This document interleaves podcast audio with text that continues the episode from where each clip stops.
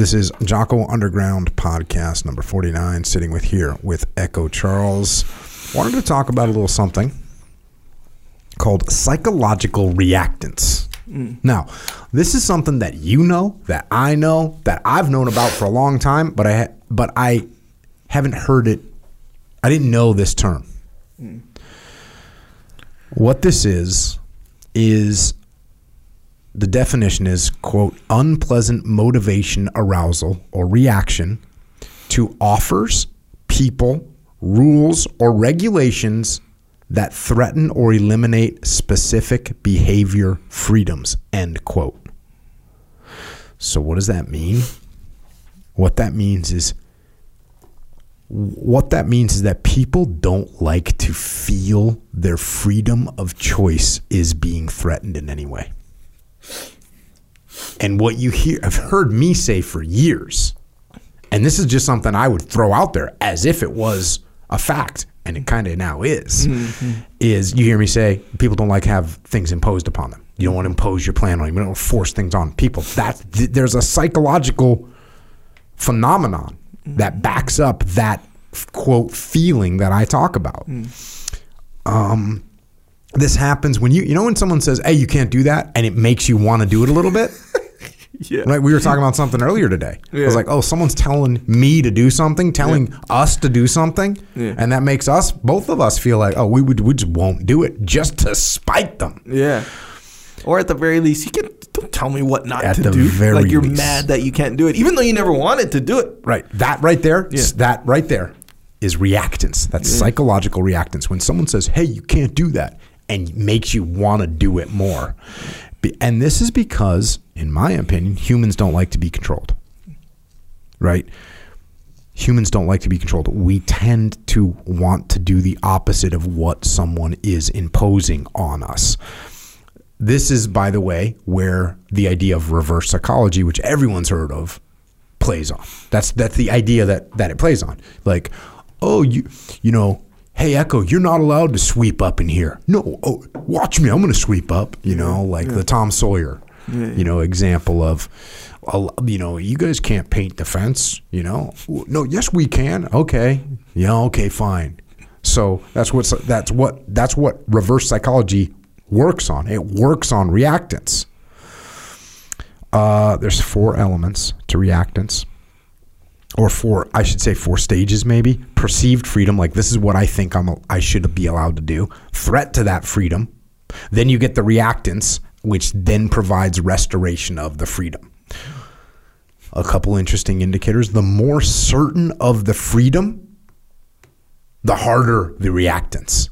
So it's something you definitely think you should be able to do, and I told you not to do it. You're going to re- have even more reactance to it. The higher importance of the freedom, the more stringent the reactance. And and here's an interesting point. They tie this to the fact that if I take one freedom away from you, you psychologically think if you take that one, you're probably going to take more. It's almost like a a psychological slippery slope that we're getting into. Mm-hmm. So it's important to understand this. It's important to understand this for me to be able to sort of to sort of quantify this idea that I've been expressing for years, which is people don't like being told what to do. People don't like having ideas imposed upon them. People don't like having plans imposed upon them. And and and so this is where it comes from. We all as humans have a psychological reactance. We don't want to be told what to do. We don't want to have our freedom of choice controlled in any way. So then the question becomes how do you overcome this right well this is again something else i talk about all the time using the indirect approach making something someone's idea right i don't push the idea down their throat. I ask earnest questions to get them to say, "Oh, well, this uh, Jocko, I think we should do this right now." Oh, yeah, that sounds like a great idea. Now it's been your idea. Now we now you want to go and execute it, which is awesome. Saying something like, "Hey, Echo, here's the situation we're in. I think we should go in this direction, but it's your call." Right now, I give you that little bit of freedom. You go, you know what? Here's what I want to do and it allows you a little bit more freedom to think through the issue. Whereas if I say, Echo, you need to do this right, now, you're automatically against it. And And you might resist it. You might say, I'm not going to do that. Whereas if I say, hey, man, here's the situation, it's your call what we do. And it opens up your mind to actually do the right thing. And what this reinforces is the fact that, once again, the indirect approach may seem like the harder thing to do. It may seem like the less efficient thing to do, but this is another reason why the shortest distance between two points is not always a straight line. In fact, in that works on a piece of paper in geometry class in 6th grade. But in the real world, the straightest the, the, the closest distance between two points is rarely if ever a straight line and the indirect approach is usually better Yeah. so there you go Yeah, the indirect. You, you go around the mountains, kind of like okay. So I was, go, I was going up uh, big to Big Bear, mm-hmm. coming back, Mm-hmm. and my son, he's five. He goes, "Why do these roads have to be so windy? Mm-hmm. Because they're windy." yeah they are And he and technically, it's not a bad question. It's like, yeah, why isn't it? Why is it so windy? So you kind of look. did you say look at the freaking cliff bro No, and I for sure didn't say it like that. okay But I did say, however, I was like, oh, because they got to go with the contour of the mountains. Otherwise, like, where's the how are you going to make the road? Unless you made one huge bridge or something like this, but that would take a long time and all this stuff. I says, but if you pay attention, this makes the most sense because you got to go look where we're going. We're always next to the mountain. Look, and you see him, and for a long time, he's just looking at every curve, and it started to make sense to him. mm-hmm. And it's true. It's kind of the same thing. Where it's like, yeah, in a vacuum or in sixth grade geometry, whatever. Yeah, it's a straight line. But in real life, it doesn't work like that because there's all these other factors. Yeah, yeah. That's uh, kind of the one of the examples I'll use when I'm talking to clients and trying to explain the indirect approach to them. You know, if you've got to get from point A to point B, hey, the easiest way is a straight line, right? Yes, of course. Well, what if there's a river? Yeah. What if there's a two ridge lines that you have to pass over?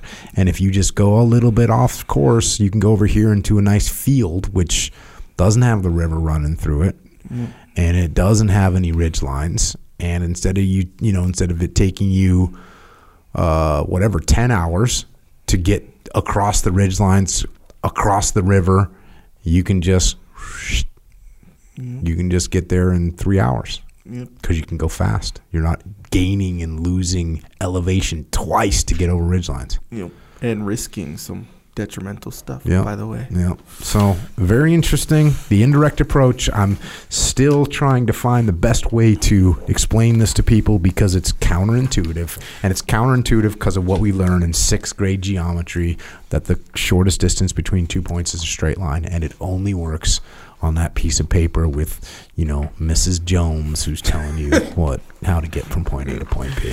This is Viola Swamp.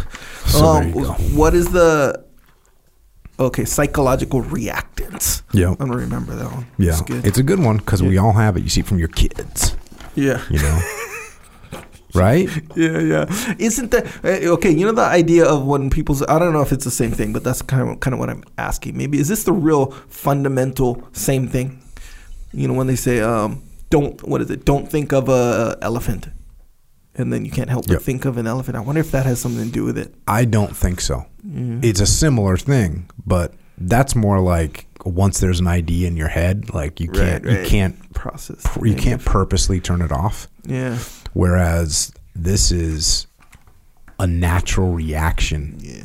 It's like you know every action has a natural and equal. That is a little excerpt of what we are doing on the Jocko Underground podcast. So if you want to continue to listen, go to jockounderground.com and subscribe. And we're doing this we're doing this to mitigate our reliance on external platforms so we are not subject to their control. And we are doing this so that we can support the Jocko podcast, which will remain as is, free for all, as long as we can keep it that way. But we but we are doing this so we don't have to be under the control of sponsors. And we're doing it so we can give you more control, more interaction, more direct connections, better communications with us. And to do that, we are we're building a website right now where we'll be able to utilize to strengthen this legion of troopers that are in the game with us. So thank you. It's jockounderground.com. It costs $8.18 a month. And if you can't afford to support us, we can still support you. Just email assistance at jockounderground.com and we'll get you taken care of. Until then, we will see you mobilized underground.